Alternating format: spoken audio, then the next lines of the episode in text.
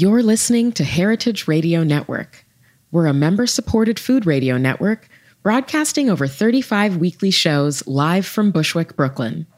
Join our hosts as they lead you through the world of craft brewing, behind the scenes of the restaurant industry, inside the battle over school food, and beyond. Find us at heritageradionetwork.org. One House is a recruitment firm providing a tailored talent search to hospitality operators throughout the country. Empowered Hospitality provides human resources services to the restaurants and hotel sector, empowering operators with knowledge, guidance, and time. Together, we are Recruit, Retain, Relax. Recruit, retain, relax. Recruit, retain, relax. Recruit, retain, relax. Welcome, welcome to Recruit, Retain, Relax with yours truly, Mike Hewitt from One House and Sarah Deal from Empowered Hospitality. We are here to discuss the current staffing dilemma in the hospitality sector, obviously, and uh, what's changing, what's trending, how can operators react and adapt. Uh, we will focus on recruitment and retention with an emphasis on quality life and other critical variables. Sarah and I are active founders and operators of national hospitality, recruiting, and human resource consulting companies servicing all sectors, uh, from Michelin starred to mom and pop startups, uh, giving us a unique outlook and intel on this subject.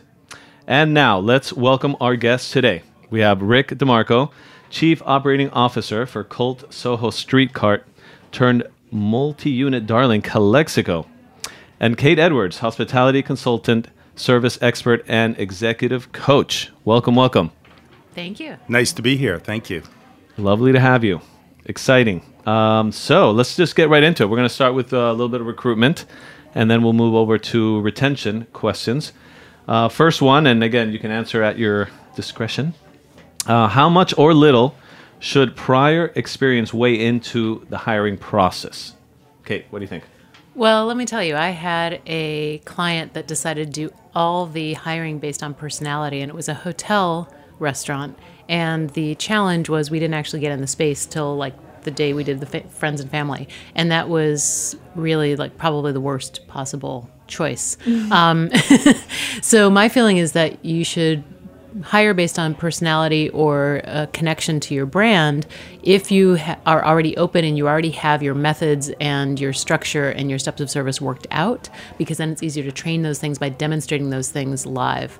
Um, i think if you're opening it's a little more secure for you to hire people who have background knowledge because it takes so much to understand what makes a great experience at the table and those steps of service and the requisite knowledge it takes just to set a plate down gracefully on a table or even know the difference between a bourbon and a whiskey when somebody's asking you questions. That takes years sometimes to develop those skills. So i'm an advocate for you know a little more training if it's your first rodeo and you don't need as much of that background knowledge if you've done this before if you've had a restaurant that's been open for a little while. That makes sense, obviously. And, you know, looking at those character traits, personality, um, integrity, all those kind of intangibles, right? Aside from the skill set that, that make a potential hire, you know, a win or a fail, right? Right. So it's important. Um, curious, uh, do you have any metrics or have you figured out a way to say, okay, these things worked or out of X amount of candidates, you know, this is what worked with most of them or um, curious if that is something that uh, can be, you know, put on a spreadsheet per se, right? Well, my big thing is, and this is this is true of any business, but in terms of hiring and, and retaining people in, poten- in in particular, it's to me it's really about your mission, your core values, your the culture that you build. So when you're hiring, I always advocate for asking questions that go back to the values because the values are how you live in the mm-hmm. culture of your business. So you have to be able to find questions that are going to either open people up to share how they collaborate and col- correlate with the values that you already have or they're going to demonstrate through through sharing their stories that they don't really get it or they don't really understand. So things like you know typical things like you know the idea of teamwork or working together you want to get someone talking about how they work together. And you know it needs to be a, an open enough question that people can say oh gosh i want to tell you all about that or yeah maybe hmm, nah not so much. They're going to they're going to demonstrate through those questions if they're your speed or not. That makes sense. Excellent. In your experience, what's the best way to develop a balance between the skill based questions and the culture based questions? Is it having a consistent list that you're asking to every candidate? Is it riffing on different themes? What are what's your advice for an operator who's trying to figure out how to run this process correctly? Great question. Um, generally, I think you've got to you've got to find out if that if the person you know does have the experience that they they do know know the job. Um, so that's I would say that's probably sixty percent of it or sixty five percent, and then I'd say the rest needs to be culture. You know, you really you're going to understand more about how that person not only treats the people in your business and your business, but how they understand hospitality and how they want to give hospitality. And I think in, in the restaurant world, so much of hospitality is the culture. There's an internal hospitality that's so important. And then there's the external hospitality, which is just a reflection of how we act and how we treat people inside. So I, that to me is a pretty hefty piece. Good point. I mean, we talk a lot these days about fake news, but there's also fake resumes, right? And then, Right. uh, so the skill part, right? You want to see is this person really who they say they are? Right. Have they done this job before? Do they have the hard skills to actually get the job done? Once you get that out of the way, then you're like, okay, is this person actually sane? Are they team, you know, collaborators? Are they, you know, will they fit into this culture or not? So, I think that's, uh, yeah, it's a combination of both. Uh, Rick, Calexico, such a great company, great culture as well, very unique. Uh, what's your take on on that as far as, uh, yeah, prior experience versus more of a personality traits? Well, the first thing we look for is what we call the hospitality gene. So, if you're sitting mm-hmm. across from someone and they're making great eye contact and they smile when they talk to you, that's telling you a lot about who they are as a person just at the table. Mm-hmm. I couldn't agree more, though, about the fake resumes and when people are talking about their experience, how that translates is going to be different with every individual. So, what we found is that actually the second phase of our process is a trail where they actually work, they follow mm-hmm. somebody. How Sink or swim. quickly, how quickly they pick that up and how well they fit in with their teammates, which is really what it comes down to, is that if our employees are raising their hand and saying, this person's great. We like them. All right. Well, then they can be part of the team because ultimately That's, a good point. That's like a way to make snapshot that decision. all right, of how they're going to be if you were to hire them.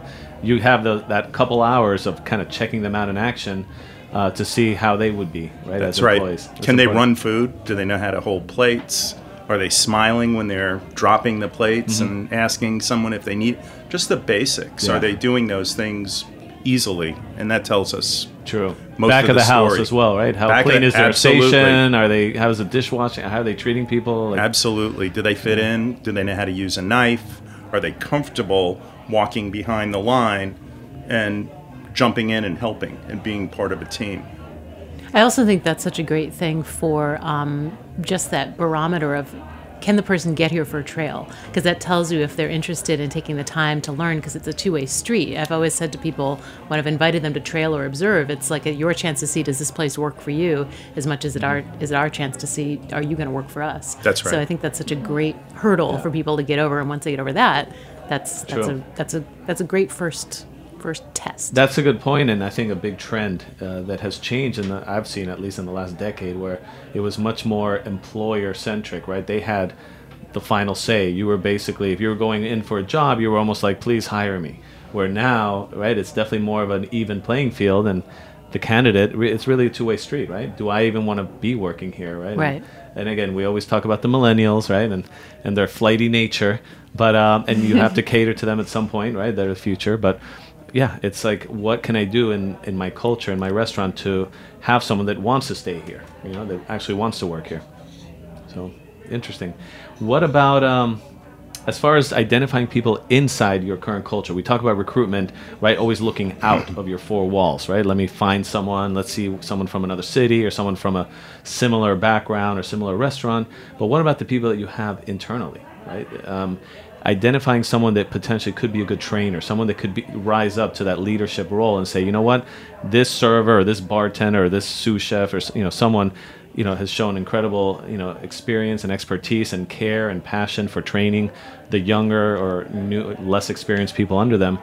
Um, what do you do internally, right, in a restaurant to identify those people, those rock stars? That could be trainers for you? Well, I think there's sort of three main things. One is um, passion for and representation of the brand. So, are they a brand ambassador? Do they take pride in walking the walk and showing up and interacting with their guests and sharing it? Because they're more likely to, to be rah rah about it with the new guy.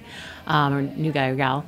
And then I think the second important thing is are they somebody who's a sharer? Are they somebody who's willing to share information and willing to share best practices? Um, so they're, they're gener- they have a generous spirit about them. And then I'd say the next one is do, do they know the rules? Do they, do they uphold the steps of service and the, the rules in the operation? And are they showing the correct way versus the, oh, you'll be fine? the shortcut. yeah, yeah. I think That's your point. point about um, do they show up, meaning are they on time, are they committed, are they consistent, is a really big one because I often see um, clients choosing people to promote who have the right qualities, the right character, but not necessarily just the commitment to working a manager's schedule. Right. So at a baseline, it's maybe flipping those things, kind of the way you explained, Kate, the interview process being 60% skills based. Maybe that internal promotion should also be 60% skills based or, you know, surrounding the requirements of the role. Right. Uh, because it's a big compromise, and often it takes a step back in compensation, it takes a step back in your schedule flexibility. So it's a big commitment beyond just having the right um, character traits, too. Right. Training is absolutely that is that is the foundation for everything that we do. So if somebody's going to become a trainer, what I have found is typically they actually love to train people. They really enjoy the act of showing somebody how to do things, teaching them the right way to do it. And that's if they're if they're not doing that, they shouldn't, you know, they shouldn't be training. They might be a superb at whatever position they're they're in, but that doesn't mean that they should be training people. Training people requires, I think you said, use the word generous, have a mm-hmm. generous spirit, really want to connect and show someone and take a lot of pride in seeing that individual's progress and ultimately and hopefully their success. That's a good point. I mean, sometimes you know people are thrown into it and they don't have that passion for training. Where you have like a new hire and they're like, "Okay, you, today you're going to shadow Jimmy over there, right?" And Jimmy's like, "Oh, here we go. Now I got to have some guy, you know, following me around the whole day." It's not really what they want to do. They're kind of rolling their eyes. That's not the training, you know. That's not the sharing type of person. They'll go Right. through the motions, but maybe that's not something where, you know, another person would be like so excited, like, okay, let's do this. I can't wait to show you how. To, okay, this is the mise en place. This is the station. This is what we do here, um, and it shows honestly. And that enthusiasm is contagious, as we know. So Yeah. someone on their first couple days, when they see that kind of action, you know, they get turned on. They they actually want to stay there. to reinforce what Rick said, being the best server doesn't necessarily mean you'll Yeah. be the best trainer. Right. Likewise with managers. So it's that person who has that desire to nurture and to teach and to be patient, um, which I think we often don't equate with being a trainer. It's like, okay, you're the best server, so now you're going to graduate and become a trainer. It's just not something that everyone has a passion for. That's right. Yeah, I mean that. I mean, obviously, it's important. You know, when you're looking outside of your four walls, you're looking at resumes. You're seeing, okay, this person has been a trainer before. As we know, that's not going to automatically translate to integrating into your culture, right? They may have trained X, Y, Z. Maybe it's a similar brand, but it's just not going to be the same in that culture versus someone that you have working for you internally, um, and you have a chance to promote that person and give them that leadership role. So, in a sense, you're creating your own pipeline from within, which is always healthy and always better. So. Excellent. Um, I think we're going to move over to some retention All right. with Sarah. Here we go. So, I want to talk a little bit about the word training and the concept of training. What does it mean when we talk about training? What does that include? Uh, when we talk about building a training program, what should an operator imagine as part of that training program? Maybe, Kate, if you want to take that one first. Sure. So when I'm working with a new client who's opening a new business, um, we have two phases of what we offer in terms of the training program. So one is the pre-opening program, which is going to be a week or two, hopefully two, of everything you need to know to uh, be a server, busser, runner, hostess, manager in this business, which is going to be a little bit different than post-opening training, which is going to be you're you're coming in, the restaurant's up and running, and now you have to learn things as you as an observer and as a participant, which is a little bit different than some schoolroom uh, sort of training that comes out of the pre-opening training program.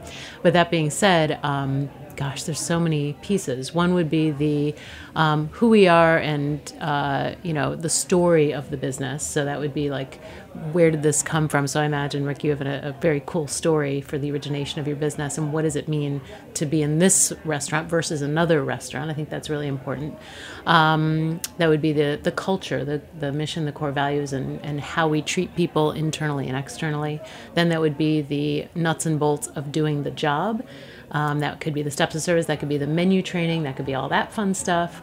Um, and I always like to have an FAQ section, so frequently asked questions. So whether it's, you know, where's the best place to park my car when somebody asks you, or, you know, um, what's the name of that painting on the wall, because everybody asks. Those things that you, you can have the quick answer to because people are going to ask you that stuff. Now, when you first open, you don't know what everybody's going to ask you, but, you know, when you are open, yeah, you should have that FAQ sheet. That's like proactive. You know, Yeah. Before they ask. yeah. In terms of the ongoing piece of it, and it's interesting you said a schoolroom style, there's definitely a distinction between what I think we often envision as training, which is that academic style of training, and what mm-hmm. actually happens in a restaurant, which is very much in the mm-hmm. operation. So, Rick, how does training show up for you at Calexico? So we divide our training also new store opening and ongoing training. And the materials are not they're not significantly different as you would expect. Right. It's more the process that's different. Um, we start with a very serious orientation. It takes about an hour and a half to walk somebody through the orientation, which is telling them who we are, where we came from, what our core values are, and why they're important to us. We think that that really sets the table for a long term relationship.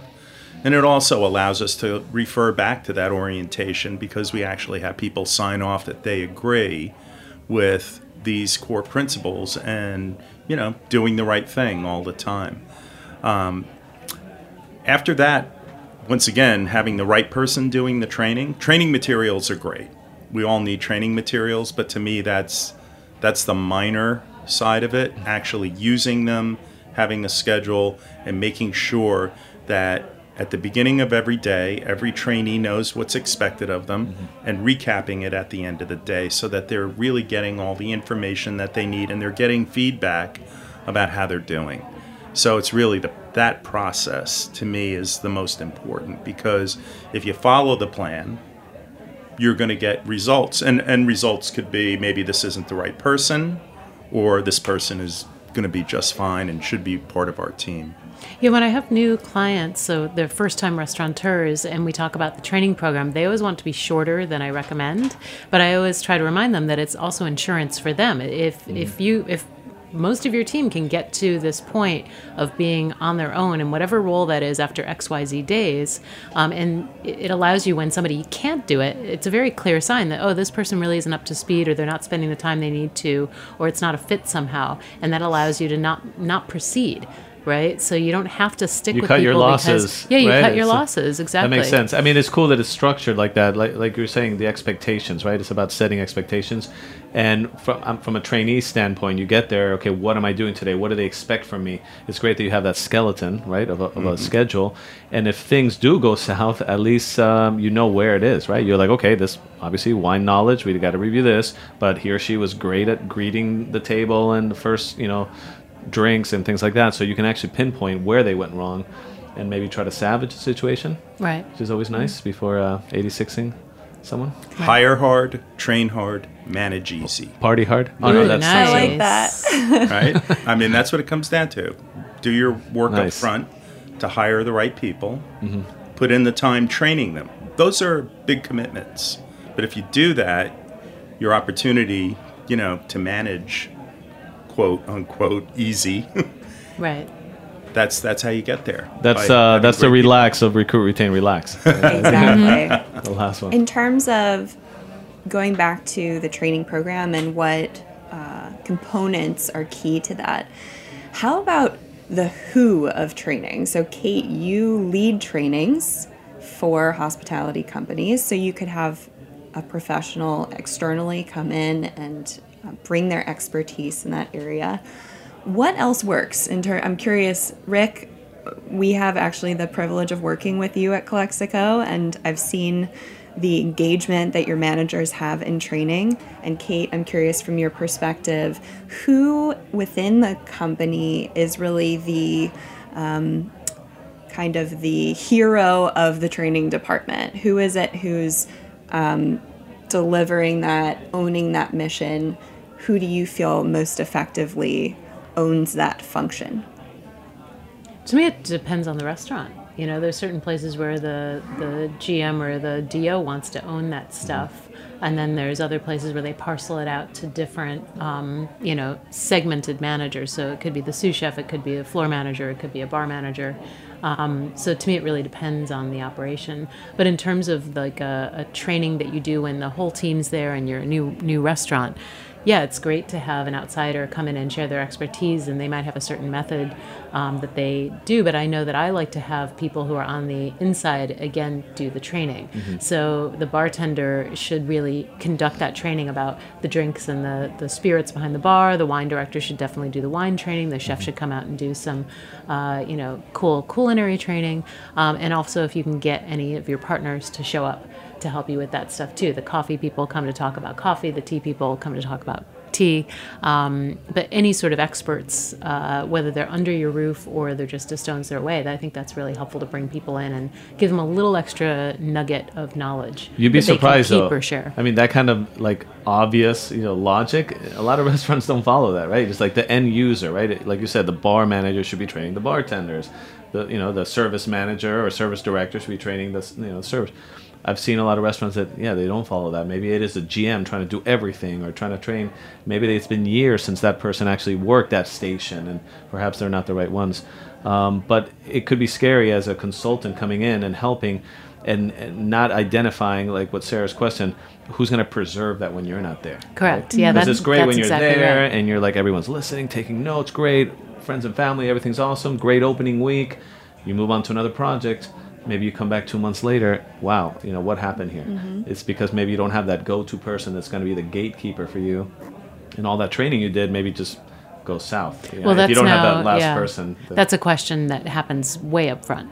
You know, who's who's my go-to, and then it's uh, Who's my know- mini me when I'm yeah, not here? and also building the program with that person Mm-hmm. that creates ownership, which then all of a sudden now it's not just my baby; it's their baby too. Accountability, So yeah. yeah, really, that makes a big difference. Is having that internal guy or gal.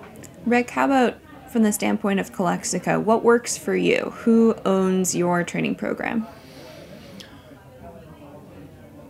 So the the senior team owns the training program for us. So the director of operations, director of culinary operations, they own it.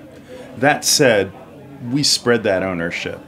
So the we want the general manager and the kitchen manager to be free to actually be part of the training and not be bogged down with all the details. So we typically have somebody handling all the administrative work to support them.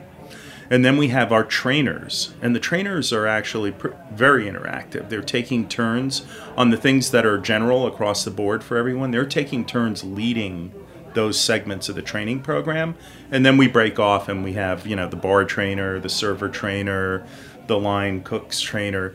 They break off into groups, and then they focus on that phase.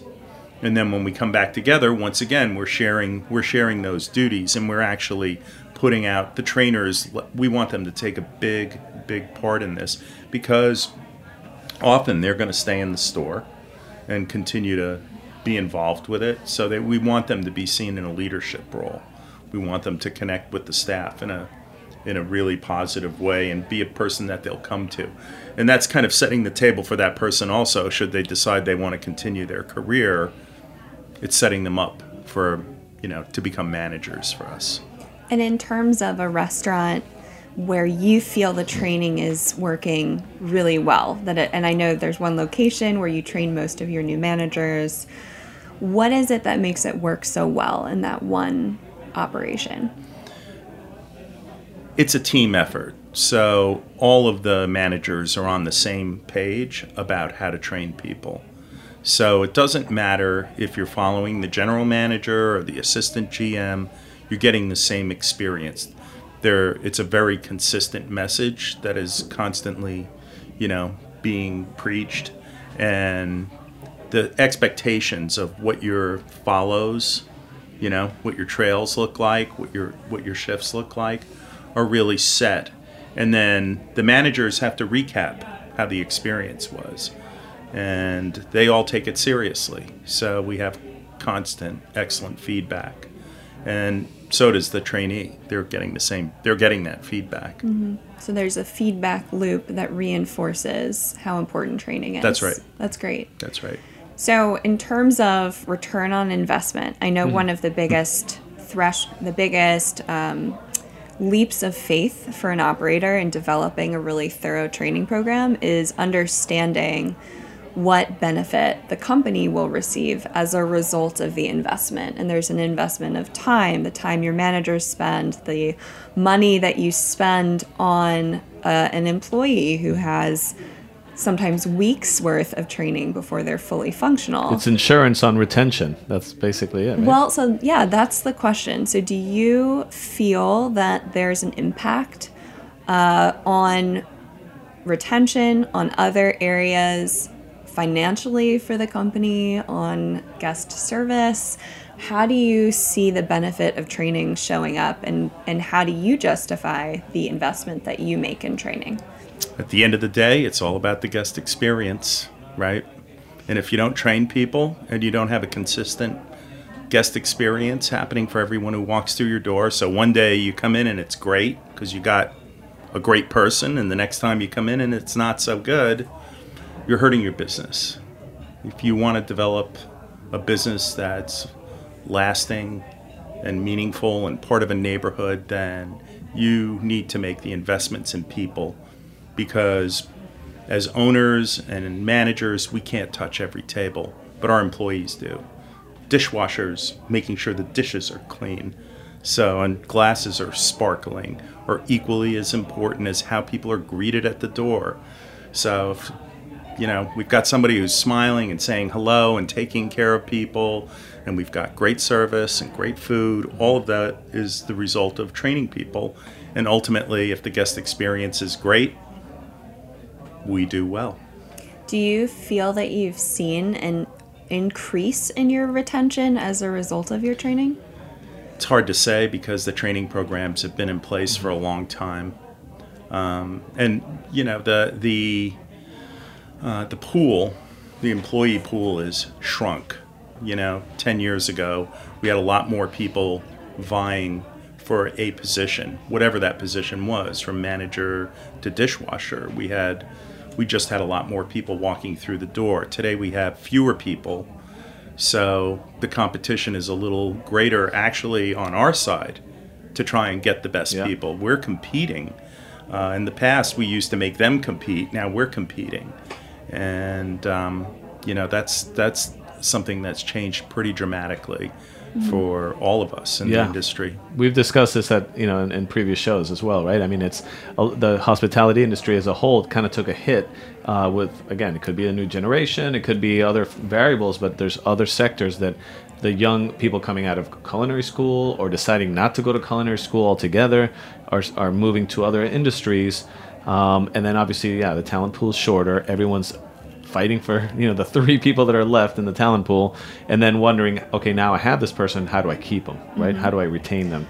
And i think that was really when sarah and i talked about you know having the show really was about that right? It's not just okay great we can find you great people. Yeah it's uh, you know a- after a couple weeks a couple months we'll find the right person. But now as a client what are you doing for them not to be calling us the recruiters a month later get me out of here? It's an absolute shit show Well, I think that's the thing. The word I, that was coming to mind, Rick, when you were speaking, was the idea of integrity, because there's so many uh, different jobs that anybody on any level can go and get. Mm-hmm. And if you do have integrity, you're going to look for a place that has it Yep, as well. exactly. So when you show up at a place where it's like, here's our program, here's what we go to, here's our list of values, and we need you to sign off on that because we want to make sure that this is something you're interested in too. That says to somebody, oh. These people mean it. And then you're going to see that they mean it by the process and the way the people internally are, are, you know, connecting or interacting with one another. So that, that you're going to attract people who have that same Yeah. level of integrity. If you have a less stringent training program, you might get people who are like, I hear you make great money here. You know, I'm gonna just going to, you know, make my bank and get out of here. yeah. Right. Or they might be like, you know, uh, I've got like three jobs and they won't even care if I call in sick two days a week. Like Exactly. they don't have their act together. So you're going to attract, you know, like attracts like. So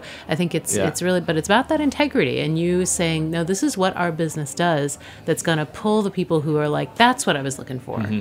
Because I know back in my day when I was a waitress, the big test was, can you hold a tray?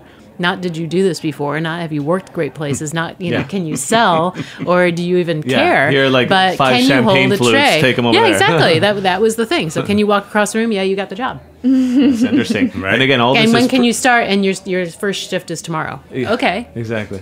And this is pre Me Too movement. This is again. yeah. This isn't like your pirate ship Anthony Bourdain type kitchen environments that you know back 20 years ago w- were acceptable, right? There, it's a totally different environment now in the hospitality industry, and some of the people that maybe were attracted to that or having that kind of lifestyle, maybe maybe that's also shaved away, you know, some potential candidates or or other people. So it's uh it's interesting. We'll see where it goes from here.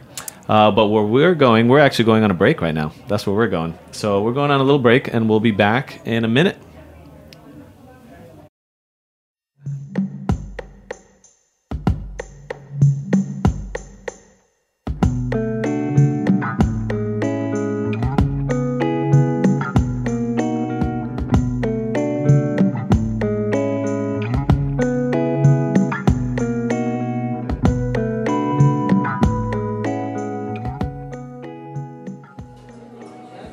Setting the table begins long before the glassware is polished, before the china is set, spotless, on the table. Setting the table begins with selecting the right people for your team. Everything flows from the expertise, innate hospitality, and critical thinking of the people who act as ambassadors to your guests every day. With One House, a recruitment firm providing a tailored talent search to hospitality operators, finding the right people is a simple recipe. One House identifies, contacts, and interviews prospective talent and conducts pre hire reference checks. One House also assists in curating chef tasting menus and liaises between candidate and operator throughout the interview process.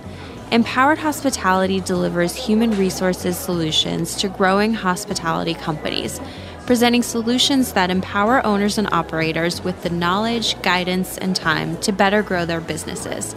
Empowered Hospitality solutions include a fully outsourced HR department, a la carte recruitment, compliance, and HR hotline services, training and education, and strategic advisement.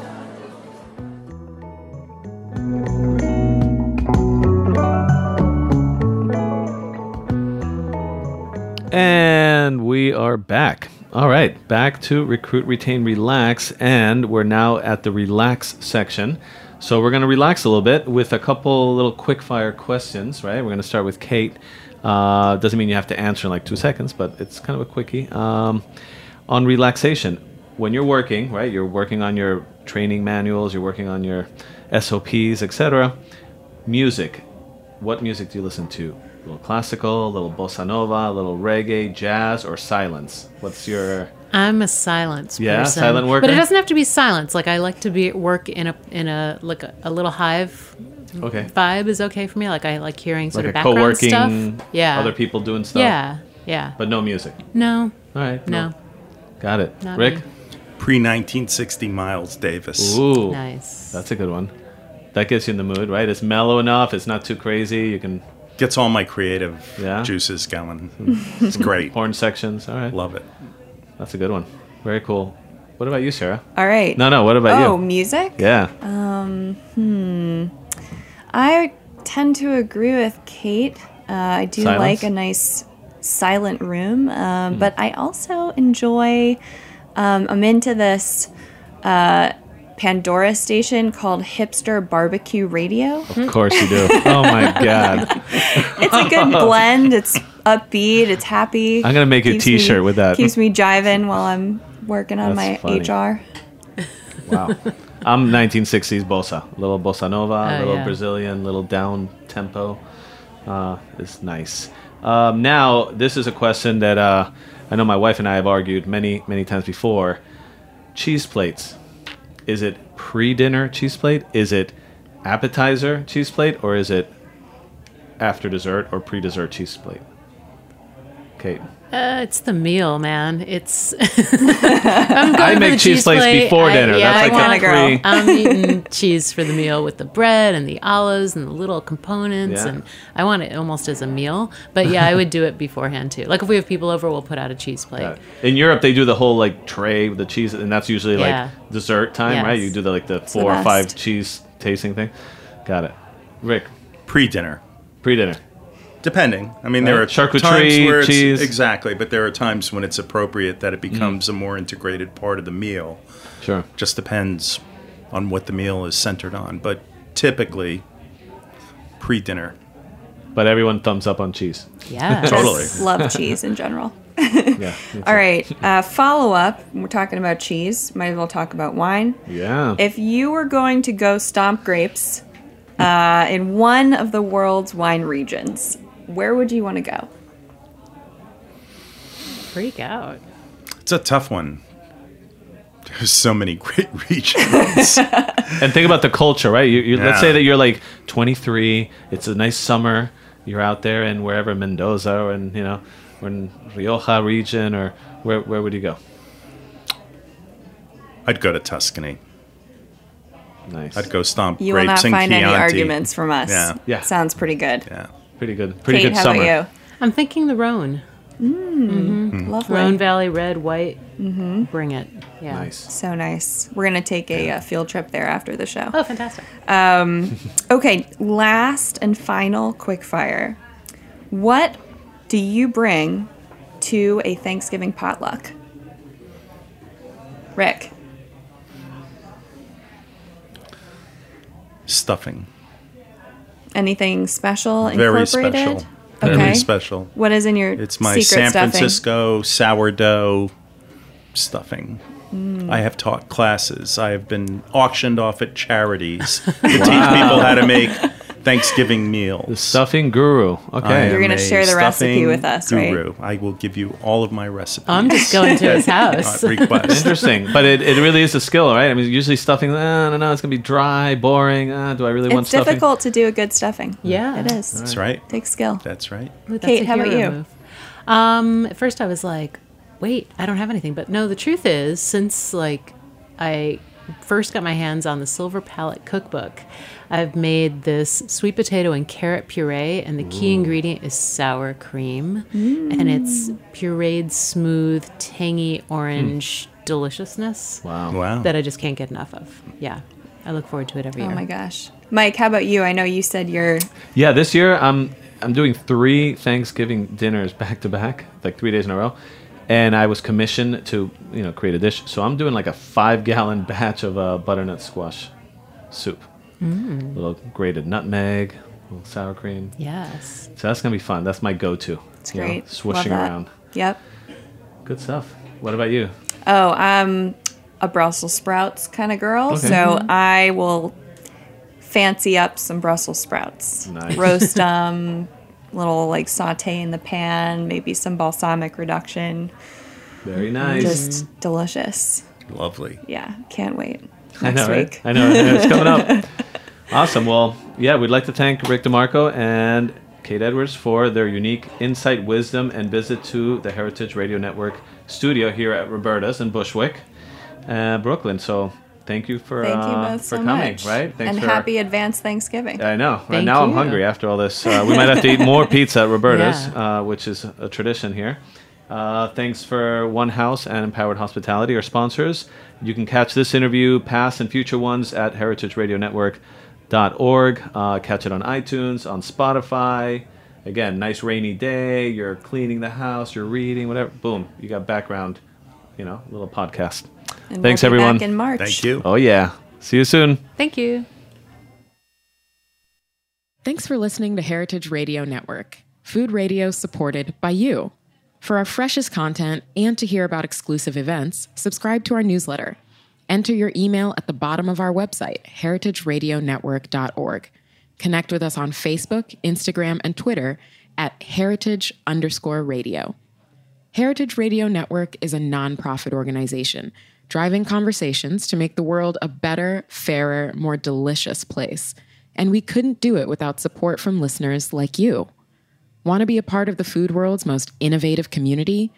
Rate the shows you like, tell your friends, and please join our community by becoming a member. Just click on the beating heart at the top right of our homepage. Thanks for listening.